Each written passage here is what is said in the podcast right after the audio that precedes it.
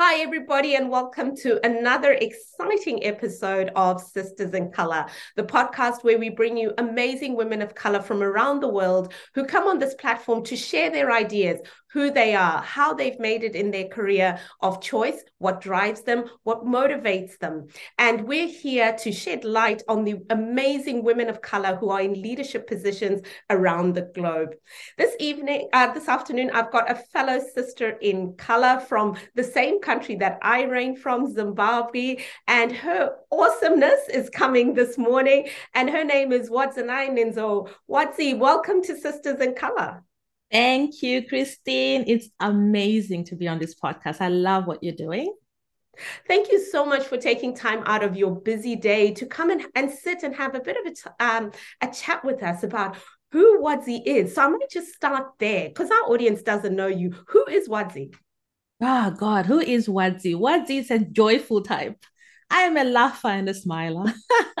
but um, on a serious note, um, I am, as you said, originally from Zimbabwe, and um, I've lived in Australia since 2001, so over 20 years now, which is crazy. I've worked in the financial services industry for 17 years uh, and above now. Um, and um, I currently run an online education company called Herconomics. Um, and I'm very passionate, extremely passionate about women, especially building their wealth without, you know, losing their money to scams. Um, and yes, I'm a lover of life. I enjoy life, enjoy traveling, enjoy spending time with loved ones, enjoy anime just on a, another level, enjoy TV shows, movies, eating out, music, so much. There's so much more about me, but we can get into that. So, before we get into where you are now, take us a little bit back. What do you remember of your upbringing in Zimbabwe? I'm a firm believer that a lot of who we are is incubated in those early childhood uh, years. And I think a lot of people have a lot of misconceptions around how we all grow up in African countries. So, can you take us a little bit back to what was your childhood like in Zimbabwe? Yeah, good question. And you're right. People have assumptions and they kind of think, you know, everyone comes from Zimbabwe or Africa and it's like one story, one single story, as um, Chimamanda would, would love to say. Um, so I actually grew up in a middle class um, family.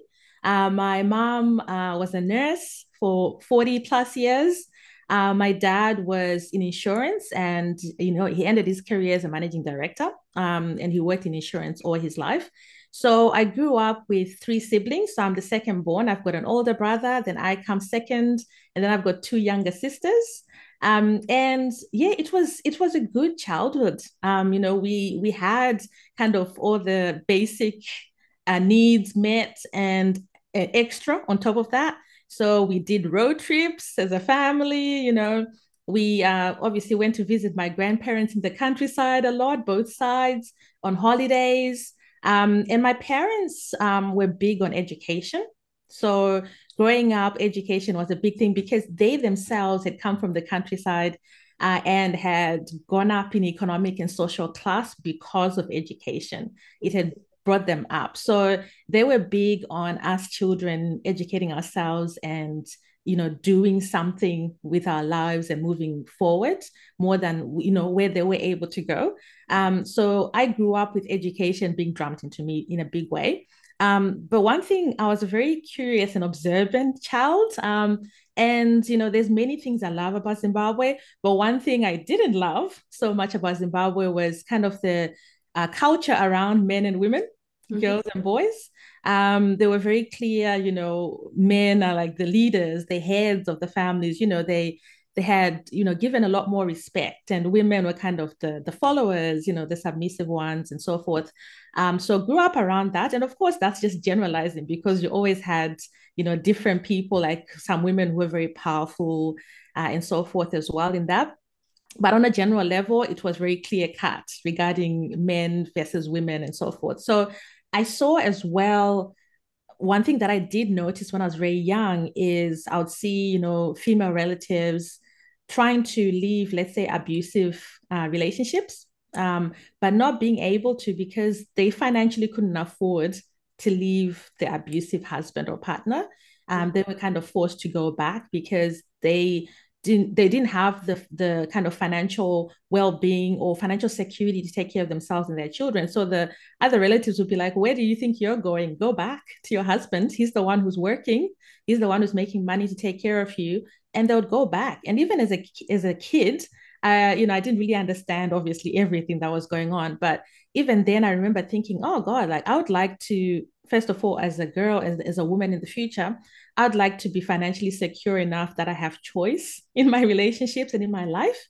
And I also felt this passion of wanting to assist or help other women empower themselves as well financially. So that's where that seed kind of was you know was put in into me um as a young girl as well so that's kind of where that basic want of wanting to educate women and empower women came from and you know what's interesting about you know what you brought up in terms of how disempowered women feel. When I started working in the domestic and family violence space, um, in the policy space briefly, you know, it gave me you know a, a real exposure to a lot of the challenges and how economics and that that dynamic plays in. But what was interesting for me when it came to speaking to women from the multicultural community was, you know, the families element and, um, you know, like when you move overseas, being dependent financially a lot of the times on the perpetrator, and yeah. how that kept women, um, you know, locked up in that in that situation uh, for for a long time. You talked a bit about road trips. Tell us what was your most memorable road trip with your with your family. Oh my God. I would have to say we went to Kadoma, which is like, you know, a city in. Uh, oh, I know where that is. You do, do you? I speak Chebu too. That's where I grew up. Fantastic. We went to this place called Kadoma Ranch. Yeah. I don't remember that place. I love that place. yes. Oh my God. And I was, by this stage, I was a teenager. So I think I was around 17. And it's actually funny because you're going to love this story because I was about 17 and we, we're going on a road trip. My dad was the best because he would, he's very musical like I am. Like we love eclectic music. Grew up on with, uh, you know, the uh, LPs. Yes stacks and stacks of them dolly parton even australian music ro- you know rolling stones whatever and a lot of african music as well um, so on our trip though, at that time he knew that we were into the Backstreet Boys and you know boy bands. So we would he would slot on you know the the boy band and Backstreet Boys and the girls you know me and my sisters would be like screaming the boy band songs on our way to the trip. So that was um, on the way to Kadoma Ranch, and then when we got there, the funniest thing about this and why it's always one of my favorite ones I think about is that I see this gorgeous young gentleman he mm-hmm. was hot. You know, when you're a 17 year old girl, you're like sweating and you're just excited about boys. Yeah. And he he looked like he was a bit of a mixture. I wasn't sure what the mixture was there, but there was definitely like black in him as well and probably white. And then I started talking to him. Guess where he was from? Australia. Where? Oh, what? Aussie. and um, yeah, and we had a good time that weekend with Mr. Aussie Man. I don't know where he is now. He's probably a, a, father with children somewhere. But that was a fun trip, and we we just had such a ball. Oh wow, that is amazing! So your destiny was foreshadowed at that at that point in time. I love that. I didn't even realize exactly. Yeah. So tell, take us a bit about your your journey. How did you come to be in Australia 20 some 20 odd years ago? Yeah, good. And that's a very interesting story as well because I did very well in um, in my uh, A levels, which I think Australians would know as year 12. Mm-hmm. I did very well. Um, I was one of the top students in my school. And so my parents were like, okay, we were able, and we, I was also privileged enough and lucky enough that my parents could afford to send me anywhere that I mm-hmm. wanted to go to. Mm-hmm. So they said you can go overseas, you've got the grades for it, you you can apply anywhere. And I remember back then, a lot of uh, Zimbabwean kids were lucky enough to go overseas were either going to the UK mostly. Of course, or... the mothership. We have to go back to the mothership. Exactly. Hey, and I actually love England. Funny enough, but yeah, yeah, they were going to the UK, and then they um they were also going to America. Some of them. But I hadn't really heard much about people going to Australia. And of course, I grew up, and I always make Australians laugh with this. I grew up watching a lot of Australian shows, whether it was Neighbours or other even more less known Australian shows. So I was curious about Australia, and I also wanted to be. I mean, I'm a very adventurous person, Christine. Like I, I travel, I, I do all this stuff. So I wanted to go somewhere different to everyone else, and I found a lovely a friend of mine. Then she told me about a lady in Harare who was helping. She's actually an Australian lady who was mm-hmm. helping Zimbabwean uh, students get places in Australia. And we went. My parents and I went to her, and um, we applied, and I got. I think I got about three university places. One in fun enough at Griffith University. I got a place at Griffith. I got a place I think at Adelaide Uni. And I also got a place at Deakin University in, Bur- in Burwood here in Melbourne. And then she was like, you can choose wherever you want to go. I didn't really know much about Australian cities. Mm-hmm. So after reading, I think a prospectus or something, I, I chose Deakin and came to Melbourne, and I'm very happy I did that. I love Melbourne. So, just looking at where your career started, you started um, according, you started working as a funds administrator. You started in that financial um, services uh, space. What made you pick finance as a discipline? Yeah, so finance, I kind of picked it even before I came to Australia. So I've always been interested in money, not in like, oh my God, I want to be rich and everything, but just. Nothing that.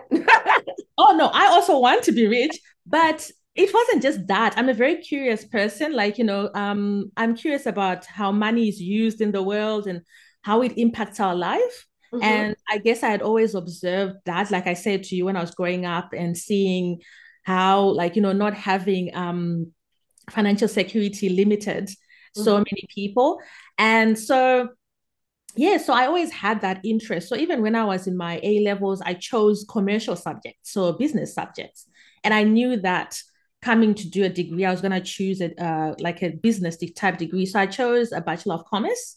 Uh, that's what I did at Deakin. And then after Deakin, I did go to um, Swinburne and I did a Master's of Accounting there.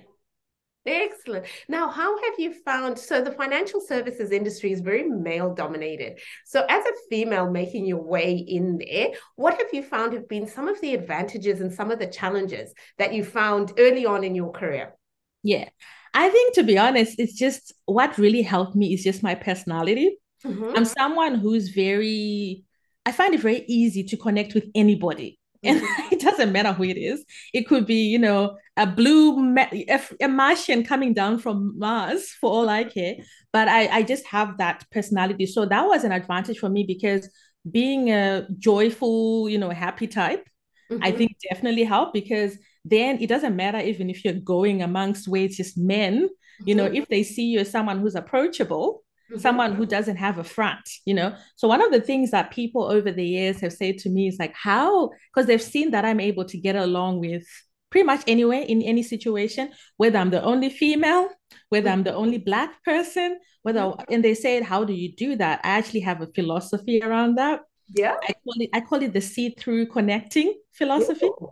I'm going to write that down. yeah, see through connecting philosophy. So my philosophy, and it's obviously evolved over time. It's it's something I've always had, but it, I actually now know it's something that has really helped and shaped my life. So how I go about it, I go into a situation whether it's a company or in this case the industry, and it's made up of specific people. I just go in there and how I'm able to navigate it and how people are able to connect with me and therefore propel, propel me forward is because of the see-through connecting. So I don't go in there saying, "Oh, look, they're all these men. I'm gonna put a free, a wall. I'm angry that you know there are not enough women. I'm angry there are not enough black people. So I'm gonna give some attitude towards that. I'm gonna be you know openly hostile around that, or I'm going to judge them all and say they are all white men or they're all you know men. Therefore, make assumptions about them. So what I've realized is that when I went in with an open mind and just saw each individual as whoever they were, I was able to connect with them. And therefore, when you're able to just um, approach someone with an openness and without assum- you know, making assumptions about who they are because mm-hmm. they're in a specific group or identity, then it opens them up. Then they are more willing to you know to obviously connect with you because they don't feel judged for something they don't you know really have any say in.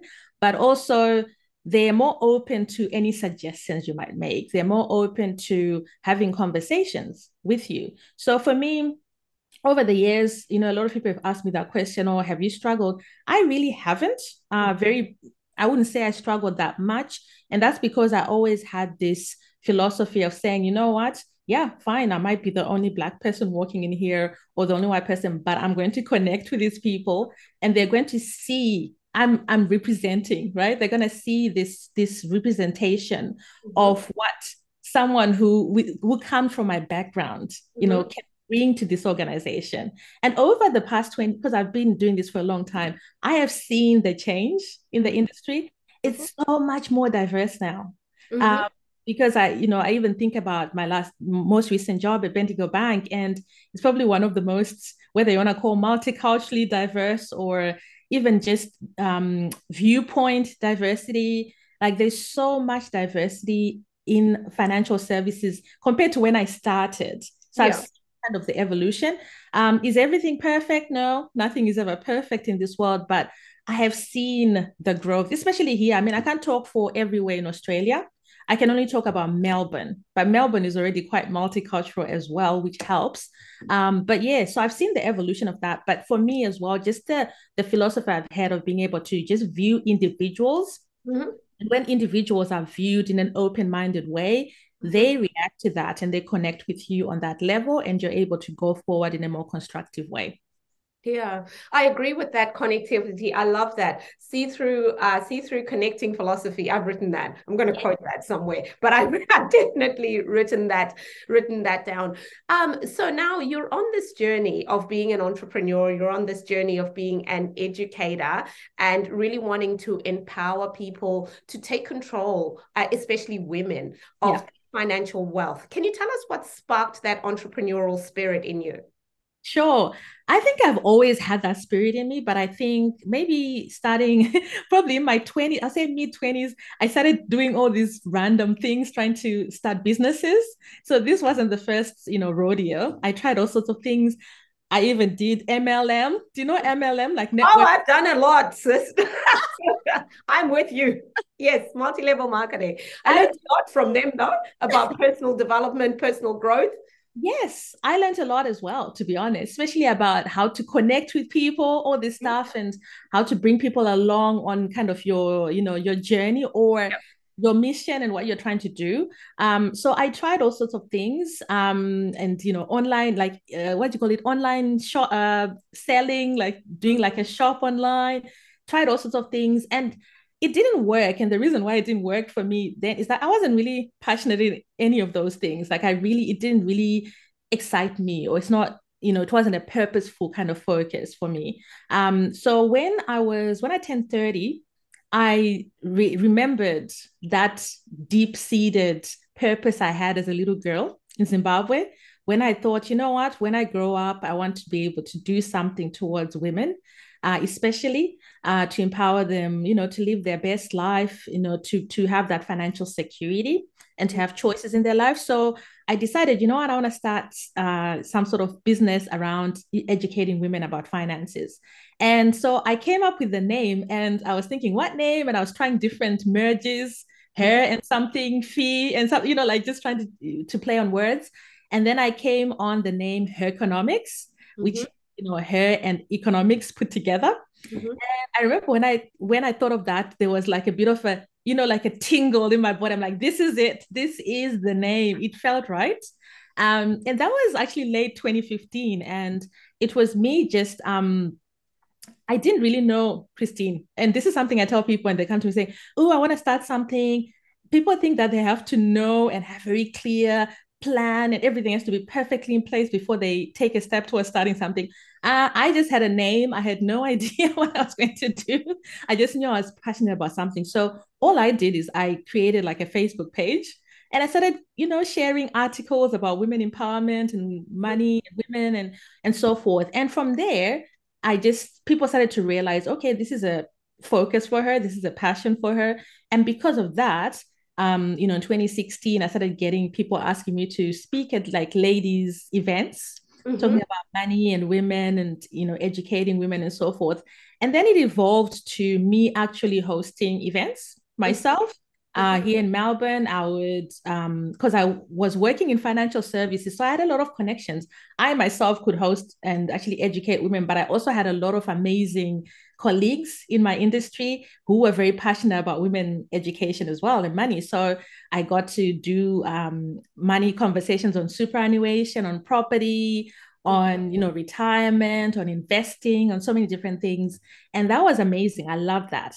And then COVID happened COVID changed my business in a in a good way. Uh, it accelerated it first of all, um, and I was able to teach and create a course around the share market and the basics of the share market for women in from 2020 onwards.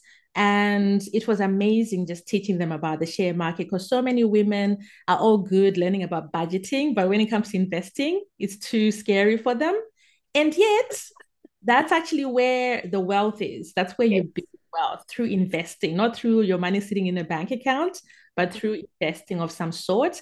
And so I wanted to give them that basic knowledge of the share market so that they can make up their own mind if they want to invest in that or not. It was purely education, no advice or anything, just telling them this is how the market works, this is how share investing works, and then for them deciding to to actually get in there or not. And a lot of them, I'm proud to say, have started investing in the share market because of those courses, which is fantastic. And then it's evolved again to over that time when I was teaching ladies about the share markets, investment scams became a big thing.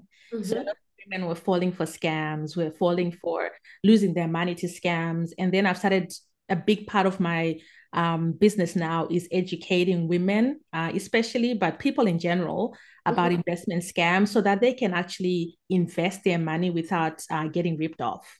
Excellent, excellent. Now, just back to that investing and women, and I guess you, you, know the audience can't see my reaction, but I understood what you were saying when it was like the budgeting, not so scary. I can put my money in a savings account. The investment and understanding the share market. Now, there's a lot that I've been reading around how women um, process uh, and spend their money and how men process and invest their money. Do you find and i know your clients are predominantly uh, females with Herconomics but you've obviously been exposed to male investment throughout um, do you find at a philosophical level in terms of how men and women that there's a gender difference in how we in the lens that we apply to financial um, financial investing particularly not so much budgeting but financial investing in particular and how do you think that's evolving over time with more women coming more into their own in terms of having money? Because to invest, you need to have a bit of money to,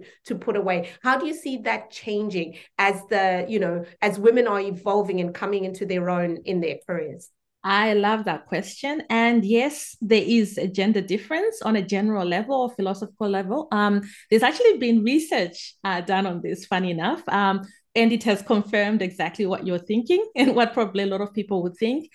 Generally speaking, uh, women are more cautious and more conservative than mm-hmm. men on a general level. Obviously, individuals, some women are like gang ho and they're very, you know, high risk and everything. But generally speaking, most women are more cautious, which is one of the reasons as well why they are scared of even investing in the first place because they're they're thinking, oh my god, that's risky, and I, you know, I'm I'm not comfortable doing that.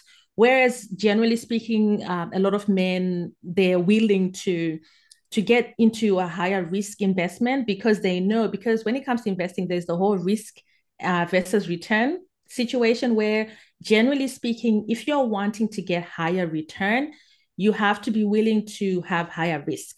Mm-hmm. and vice versa. So if you're like like the example I gave, putting money in a bank account is very low risk and because of that, it also offers very low return over the long term. And vice versa, putting money into the share market is high risk, but also over the long term, the share market has outperformed the bank accounts twice, you know, many ways over, right? Uh, times and times uh, over that. So you have to be willing, if you're wanting high return, to have a high risk situation. And many women are very conservative and are not comfortable with high risk, mm-hmm. although one of the reasons for that is also culturally and this is culturally whether you look at the western situation or out you know in non-western countries because what you have to understand like what you're saying before women over the generations it's only very recently that women have actually started earning their own money mm-hmm. and being able to actually make their own decisions about mm. that money. So mm.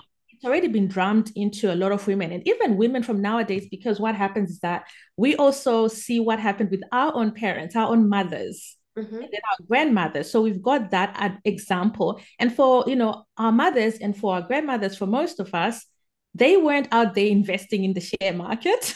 they they weren't. A lot of them were, you know, either they might have maybe made their own money, but they were not thinking about oh i'm going to invest in this or invest in that or i'm going to build wealth. A lot of them also had their husbands making those those kind of investing decisions uh, mm-hmm. or high level money decisions as i like to say to them. So we haven't had that much time for us to have that kind of mindset around investing. So women have got kind of that to work with whereas men of like it's been centuries and centuries of men kind of knowing that they make those type of big money decisions. So it gives men kind of that confidence to try something like that. Whereas women, it's like, oh, we're just starting out, you know, really. And so there's a lot of um, lack of, of confidence. Mm-hmm. So another thing, women as well, they kind of think, and this is something that's also different with men and women, when it comes to trying something that they're not sure about, men are willing to give it a go, even if they don't really know 100% about this thing. Whereas right. we need a PhD before yes, we women want to tick every box and to, know, to know everything, to just, you know, it's just, it's so funny. So, unfortunately, when it comes to the world of, let's say, the share market, mm-hmm what really plays a big part is how long you're actually in the market. So yeah. whilst women are, are, getting their PhDs in the share yeah. market, which will take years, men start, let's say, five years before you do and because of compound interests mm-hmm. and of the time they're well ahead of you whilst you're waiting for your phd in share market educate you know education to start. So that's another thing as well. Women kind of are hard on themselves. They mm-hmm. think that they need to be perfect. There's this perfectionism with women when it comes to investing as well which mm-hmm. does that. But like you said another thing you said though things are changing which is fantastic because first of all they're changing because of the type of courses i've been doing which is showcasing um what you call it um the fact that you don't have to have a phd just mm-hmm. learning the basics and mm-hmm. then um, deciding, okay, you know, I can actually just make that first step. So showing them that you don't have to be like Einstein, you can mm-hmm. just start and then mm-hmm. learn as you go. So those type of courses show them, showing them that you know what, you're all good. You can start mm-hmm. without knowing everything, have helped. But mm-hmm. also, there's just more talk about women and money. You know, not just myself. There's so many people in my industry, so many women and men um, who are talking about women and money and also just um, helping women just become more confident, talking openly, just talking about money in general. I think there's been a huge campaign for that in the past in the past 10 years. And you can see it because the biggest cohort of people who started um, investing on the share market in COVID were women, which was fantastic. Excellent. So the tide is starting to it is. is. starting to shift and it is starting to change. You touched a little bit about um obviously we've talked about the gender aspect and you touched a little bit on on the cultural um on the cultural aspect in terms of you know women not necessarily coming from cultures where um you know they had their own money and could make uh, could make decisions uh and that's changing and that's evolving and it's good to see that that is you know coming through in spaces like the share market in spaces like the property investing. And and one important aspect that i think you touched on which I think hinges under all of this is the word confidence, right? Because the whole entire share market is underpinned by confidence. You know, yes. if confidence gets lost and how critical confidence is. So, you know, when you're walking around as Wadzi, you're confident in who you are as a person. So when you walk into a room, you show up completely as yourself because you're confident in yourself. How do you think we can support more women? And, you know, this podcast is di- directed at women and women of color how can we support the community in terms of you know really coming together um, as allies in building that level of confidence. Because i think once you start to build that a lot of those risk taking decisions a lot of those things that you need to take for us to move forward as a cohort um you know uh, those changes start to happen. What do you think we can do at that basic level to support one another to build that confidence within our community? Yeah that's a fantastic question. So i'm a big believer in what builds confidence is taking a small step doing something right? Like you can you can say you know all you want about or you can even have hold workshops about building confidence in something whether it's starting to invest or showing up in the room like you said you know just building your confidence as a person. And that's fine. Like you can do all sorts of workshops around that. But i actually think very practical level kind of events or um what do you call them um, programs that actually push people to do certain things. So I'll give you an example. So I was part of the African Leadership Program that mm-hmm. was that is done uh, here um, through the um, what do you call it, the Leadership Victoria and the Victorian government. So they have a program. This was started by um, uh, the ATT. Mm-hmm. African Think Tank, uh, which is an organization that is very big on advancing African Australians in Australia. And this program, what I loved about it is that it was trying to obviously, it was a, I think you had 10 sessions like on the weekends where we would meet. So I was part of that cohort and they had a lot of like young um, African Australians who were wanting to be leaders in some in some form. And it brought us all together. But what it also did is that it linked us to someone from the mainstream Australian community, like people who were doing amazing things, whether it's you know uh, a university um, uh, what do you call it um, chancellor or someone in business. It connected us with connections that were going to absolutely expand our you know our community and the network that we have, which is actually very important in terms of you know first of all giving you opportunities in the future, right? So mm-hmm. I feel like programs which are practical in that way that actually uh, allow you to experience whether it's connecting with someone from outside your community that gives you a bigger network and because of that you start to be put into certain situations and of course in the beginning you'll be very you might be unconfident and feel uncomfortable but by doing this by getting used to connecting with people from all over australia not just staying in your little, you know, whether whatever country you're from, your little cliques, you know, not actually going anywhere. You want to connect outside. So I feel like just practical programs where either they connect you with something or they assist you to start a little micro business. Mm-hmm. You, start something small and then you do something else and you get mentors who help you to do certain things. So I feel like doing something small but actually practically taking an action is a first uh, kind of step that we can do in our kind of community programs to increase confidence. And I feel like confidence is something that, you know, there's some people who are lucky uh, and their personality, they're just confident people, right? They mm. don't, it's not like it's perfect confidence. But let's be honest, there's some people who are just even when they were ba- when they were babies, they were out there putting mm. themselves out there. They just have that inherent confidence. Whereas mm. most people, um, and myself included, um, even though I my personality is jovial and everything, my confidence has, is something that I've had to build a lot over over my life, and it has been through steps, taking small steps that made me see, oh, I can do that, and taking the next step and the next, and then you link and you're like, wow, okay, I am absolutely comfortable in any situation. You know, I just have that mindset now. But I think programs like you're saying in the community I believe that having practical programs where people can actually take small actions, uh, mm-hmm. uh, whether it's buying that first share or mm-hmm. whether it's, you know, taking that first step into a specific job market or something that shows them they can do it and then allows them allows them to take the next step and so forth. Uh, but also importantly, I don't believe in these community programs that live in a bubble. Mm-hmm. You live in Australia or whatever country you're from, try to connect with mainstream society and not just keep to yourselves and open up your world a lot more as well. Yeah, and I think that interconnectivity, I think, um, is really, really important because one of the the programs I'm working on in the background is how do you get people more out of their pockets? Because I focus a lot on migrant women. I do, you know, small business programs. I've done a few things nowhere near the scale. Um, as as yourself because I don't have that financial services uh, background, but it's more around for me. It's really around building that confidence, just to have the courage to start. There is nothing unique or you know um, out there about even somebody like Oprah. She started from somewhere.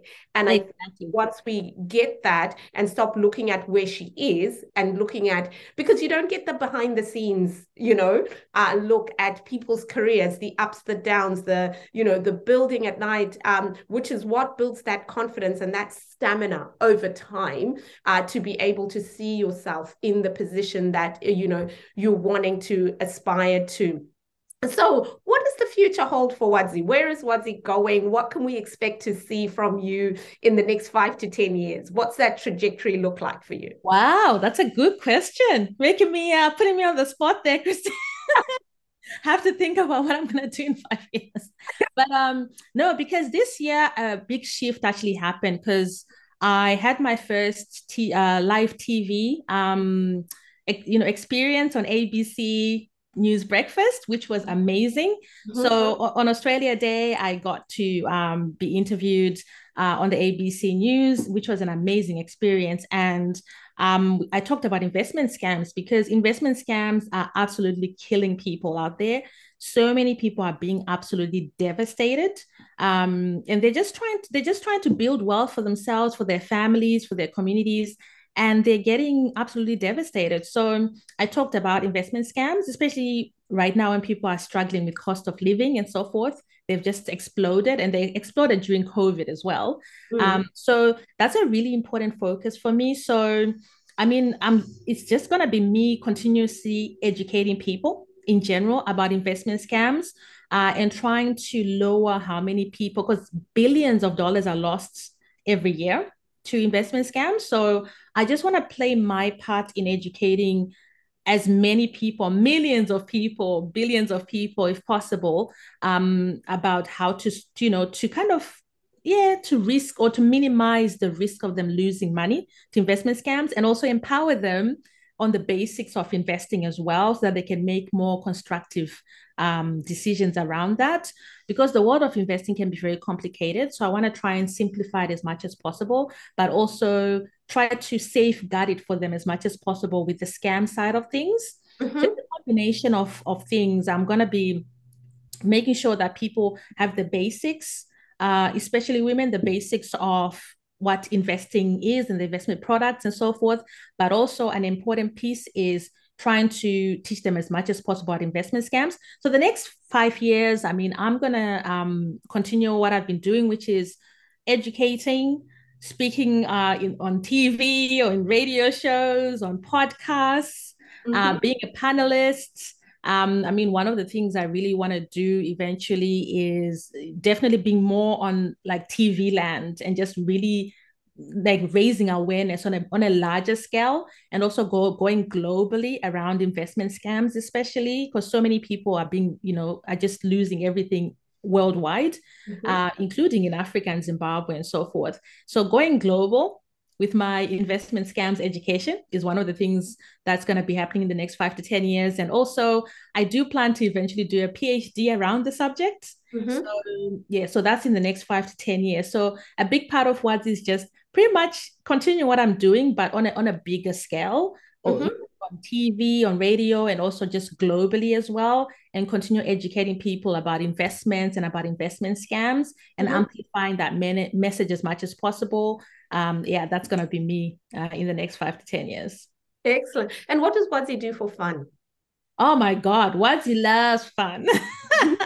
I am, uh, as I say, a lot of people in my life and family members, if they're to hear this, they'll be, yeah, like, yeah, Wadzi definitely enjoys to enjoy. I'm one of those people who I like to live life to the fullest. So one of the things I like to do, got so many things. I love travel. Mm-hmm. I'm a travel fanatic. I mean, my last trip Obviously, COVID kind of stopped that for a while, but my first um, overseas trip was last year. I mean, overseas trip after COVID was last yeah. year in for my big four zero 40th. Yeah. Welcome to the 40s. I know, 40 Club. I'm loving it so far. I took myself to Morocco last year, and my God, Morocco is beautiful. Everyone go to Morocco. Trust me on this, you won't regret it. Um, and so I love travel. I've traveled so many places, and I just love it. Nearly well, 20 countries now, which is nothing for what I want to do because that's a, a, blip in the ocean of the world. I want to travel everywhere. Mm-hmm. I also love uh, music. Uh, mm-hmm. Thanks to my dad and his and growing up with his uh, CD or LP collection, I'm mm-hmm. very eclectic in my taste as well. Like I love old school. You want to talk about oh, when I say old school, I mean like 1920s, like Bessie Smith, like blues, American blues. Yeah. All the way to some, you know, modern music as well. But I'm on I'm an old soul when it comes to music. So most of my favorites is people who are dead already. I, am a funny one. Um, I love music. I love theater. I love going to the theater to watch musicals or even non-musicals at the at the theater. Um, and there's plenty of that in Melbourne. Uh, I love food, trying nice, you know, eateries, hanging out with friends, reading, uh, and uh, watching movies and TV shows. And for when it comes to TV shows, last year I got into anime. I'm a total anime fan now, which is for people who don't know what that is, it's Japanese animation. I love it, but I also love period dramas and you know crime dramas and so forth as well. And just you know, just hanging out with loved ones that nothing beats hanging out with your loved ones i think that's one of the best things as well yeah so that's just a bit of a mix of the things i like oh podcasts i love listening yeah. to podcasts yes yeah. Good old christine here with a beautiful podcast i love watching love listening to them and also going to events with interesting thinkers people mm-hmm. who make me think um and just you know uh listening to audiobooks as well i enjoy that as well Excellent. Love it. So you've got a really broad range of, of interests oh, there. Yes. That balance um, the business acumen and oh the business side yes. I need that for my sanity, Christy. I mean, I can't be all serious talking about investment scams all the time. I need to be able to enjoy my life and just, and I'm also one of those people because a lot of people hear me talk and they think I'm an extrovert, but mm-hmm. I'm actually an ambivert. Have you heard of an ambivert? Oh, I think I'm an ambivert too. Yeah, I am definitely an ambivert. So people are like, oh, you're always, you, you're probably out socializing all the time. No, I'm actually not. Um, I'll give you an example. This um long, long weekend, Easter, I didn't see a single soul. I was just doing my own thing and I loved it. So mm-hmm. I'm I equally love my own time, me time, and I do a lot of solo travel. I've traveled a lot of places by myself and I love it. And I also love socializing with people. So I've got a nice balance there, which I enjoy. Yeah, there's a there's a travel blogger that I've started following called she calls herself the passport abuser. You might, ah. you might know her. Um, so she's traveled to like 60 countries on oh. her own, and she talks about how she started her her first solo trip was she went overseas with a bunch of friends and uh, I can't remember the whole story but there was some altercation and oh. they were stranded you know in the country by herself. So oh, girlfriend had to figure her way and I think the boyfriend dumped her. There's some story behind that but really that sparked her traveling on her own. And now she's got this multi-million dollar travel business. Um you know she has moved um out of america. She now lives is it I want to say Haiti. I don't think it is, but she she she's moved to um, an island that she lives by herself because you know of a lot of the racial tensions and things that she's felt on the American continent. And she now takes women uh, and teaches women how to do solo travel safely. And what's interested me about the era that we're living in now, I think if you had told me when I was uh, 15, 16 at Watershed College in Zimbabwe that I would be doing the things that I'm doing, I didn't even think these were careers. Like, you know, I, I didn't even think the world was open in that in that way. But you know, like you, I had this philosophy that I would live overseas. That was, you know, my thing. I was going, I was getting out. Chegutu yeah. very tiny. If you've ever seen it. uh, but I know Chegutu very well, by the way, because my uncle um, and auntie lived there and we used to actually go on holidays to Chegutu too. Oh my goodness. I know your auntie and uncle because I've lived in Chegutu all my all my life. So, you know, probably if I tell my mom your surname, she might even. By the way, you've got Makumbe. That's my mom's surname. Okay, that's that's my former married name, but my surname is Mudalanu. Ah, I see. I see. Yeah, yeah. We, we, never know. There might be connections there. It probably is. Well, my dad used to run the local bar, so yeah. Patime Bar on the on the highway. So most people may not know my name, but when I say the bar, oh yes, Patime. I love it. Not my surname. I love it. I love it. Small world. It's a very small world. So you know when you've been on that trajectory that you you know you're kind of wanting to to get out of um out of your bubble, I think life opens up all of these opportunities um, for you. So, in that opening up, what would you say, looking reflectively back at your younger self? I remember when I was doing my O levels, um, and for those who don't understand the Cambridge system, that's, you know, um, GCE, look it up, uh, ordinary level. I, I remember I wanted to be a genetic engineer. When I was doing my lower six, they were mapping the human genome. And I followed that project. I really, you know, I was so interested. And I did a podcast with a friend of mine, Maggie, who talks about women in STEM. And I said to her, you know, I didn't go down that path because I was, you know, too scared of maths and, and all of that. But, you know, that really, really fascinated me. And it still does today. I read a lot of biology books and, you know, just keep abreast of what that's happening, even though it's not in my purview of my career. Reflectively looking back at who you wanted to be then as your 16 year old self, uh, 15, around about that time, and looking at where you are now, what would you say to yourself? Oh wow. that is such a good thing. Um you know what, what I would say to myself is like you don't have to know what you want to do. You don't have to have an idea. Don't be hard on yourself because I think one of the things that I found back then was I thought that I had to make the right choice choose the right subject i'm going to do in a, you know a level. Choose the right university. If i don't do this and i was freaking myself out i thought i had to have things figured out at 15 16 like seriously. I look at that now and i laugh. No you don't have to know. Just i would say to myself trial and error trial and error babe. Be open to it. Try something. If it doesn't work out try something else. It's not failure. It's it's it's it's life. Mm-hmm. it's you uh, trying what you're curious about, seeing if it's going to work out. If it does, great. Just keep on going and seeing where that takes you.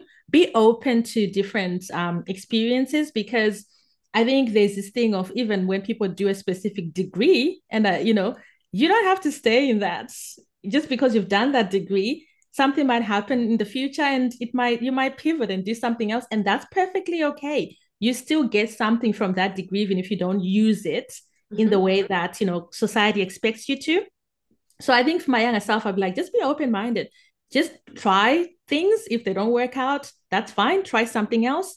And if it works out just you know let it unfold over time and grow with it and see what happens Excellent. Now, where can people find you? How can people get in touch with you and follow what you're doing? And if women are wanting, you know, to connect with your programs around uh, advising into getting wealth, I know I want to get connected. Um, you know, there's a lot of mistakes I've made along the way. Uh, so definitely I'm educating, Christine, not advising. I don't advise a thing. I educate. Oh, sorry, education. Yes, let's be clear. This is not advice. Sorry, you need to go see your financial advisor. Yes. Section there. Um, where can they get educational resources that can empower them to go and make informed decisions or to go and consult a financial expert around what those journeys should be like for yeah them. for sure. So they can connect with me on kind of a lot of the main social media. So whether it's facebook instagram linkedin uh, or twitter you just use the handle at herconomics. So h-e-r-c-o-n-o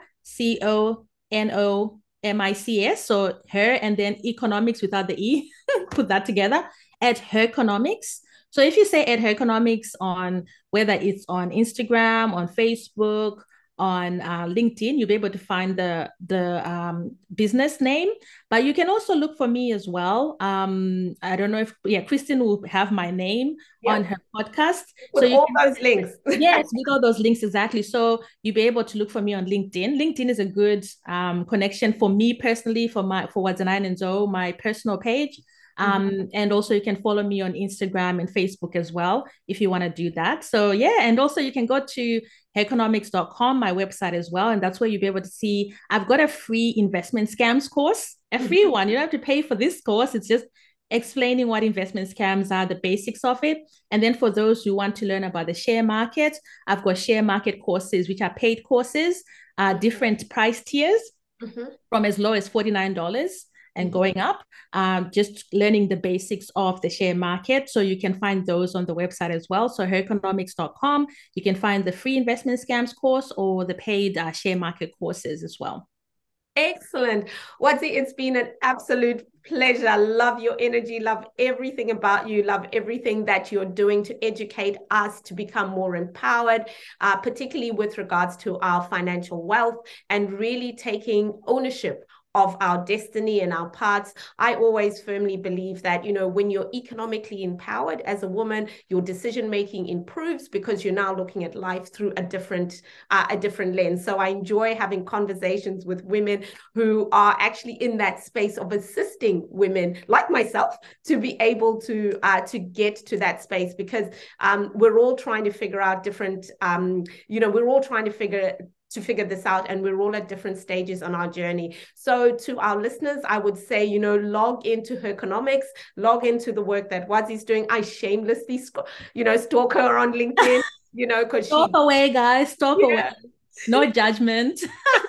But you know christine like you said it perfectly talking about personal account you know responsibility. I'm very big on you know people just taking personal accountability personal responsibility for their own lives and taking steps to empower themselves uh, and also, one of the biggest focus why I'm so passionate about women is that I'm passionate about people in general. Mm-hmm. And there's a lot of research that showcases that when you empower women mm-hmm. financially, especially, it absolutely explodes to everyone else around them. Oh, yes. Their family, whether it's their community, whether it's the world. So I feel like women empowerment is a fantastic way to make a big difference in the world as a whole and to yeah. impact everyone, men, children, everyone. Yeah, the whole microeconomics um, investment, you know, the you know investing in micro businesses and making micro loans is really based on that philosophy, which is you empower women that actually makes a difference to the whole the whole community. So there is exactly. so much research um, out there. And that's one of the reasons I'm extremely passionate about, you know, focusing on women leadership, focusing on women getting into spaces where they have an impact and bring a different lens to the decision making table, bring a different lens to the solutions um, that are being offered out there for women. And we make up more than 50% of the population. We're here. We live longer, you know. We have a lot to offer. We have, we have a lot, a lot to offer to the yes. world. And you know, and I've always said, why do we feel so intimidated by men? We give birth to them. Like, I don't know, I don't know where that that kind of got lost in them. And trust me, a lot of men I know also ask the same questions. They're like, I mean, women, snap out of it. You're you're you're amazing. You know what I mean? Yeah. women but, have to find the confidence in themselves as well. And that's really important.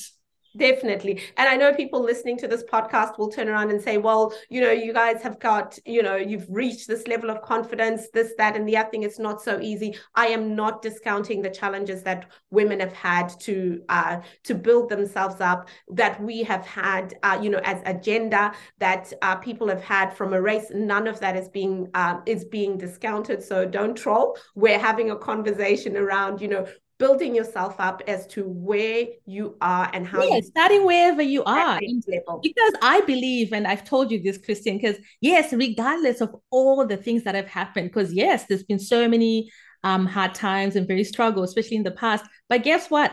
Regardless of that i know women are victors I don't care where you're coming from. I know you can do it. You know it. I know you can do it. So I have so much faith in women, in Black people. I know we're victors and we can do whatever we set our mind to. Excellent. And that's a beautiful segue to end this amazing conversation. Wadzi, thank you for bringing your A game. Thanks for bringing your energy, your love, your passion, uh, and everything to the podcast. Everybody who is listening will definitely benefit. Tune into her world, follow on Herconomics, and get in touch and get connected with that wealth building side of yours. So until next time, from me, Christine Mudawanu, your host here on Sisters in Color, I'd like to thank our podcast uh, sponsors, Utana Global. And I'd like to thank you, our listeners, for tuning in and listening. Uh, until next time, when we bring you another amazing woman uh, from around the globe and we delve deep into her world, um, it's goodbye for now.